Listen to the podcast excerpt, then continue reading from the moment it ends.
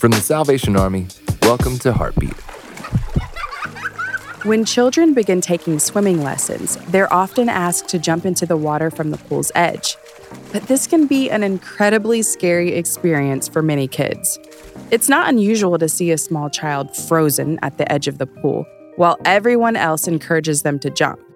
To ease this fear, swimming instructors often demonstrate the jump themselves, allowing the child to witness someone they know and trust successfully entering the water and resurfacing safely.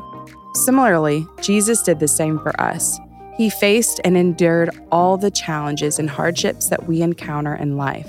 He demonstrated that it is possible to overcome obstacles. He's given us the gift of the Holy Spirit to guide us through the trials we face.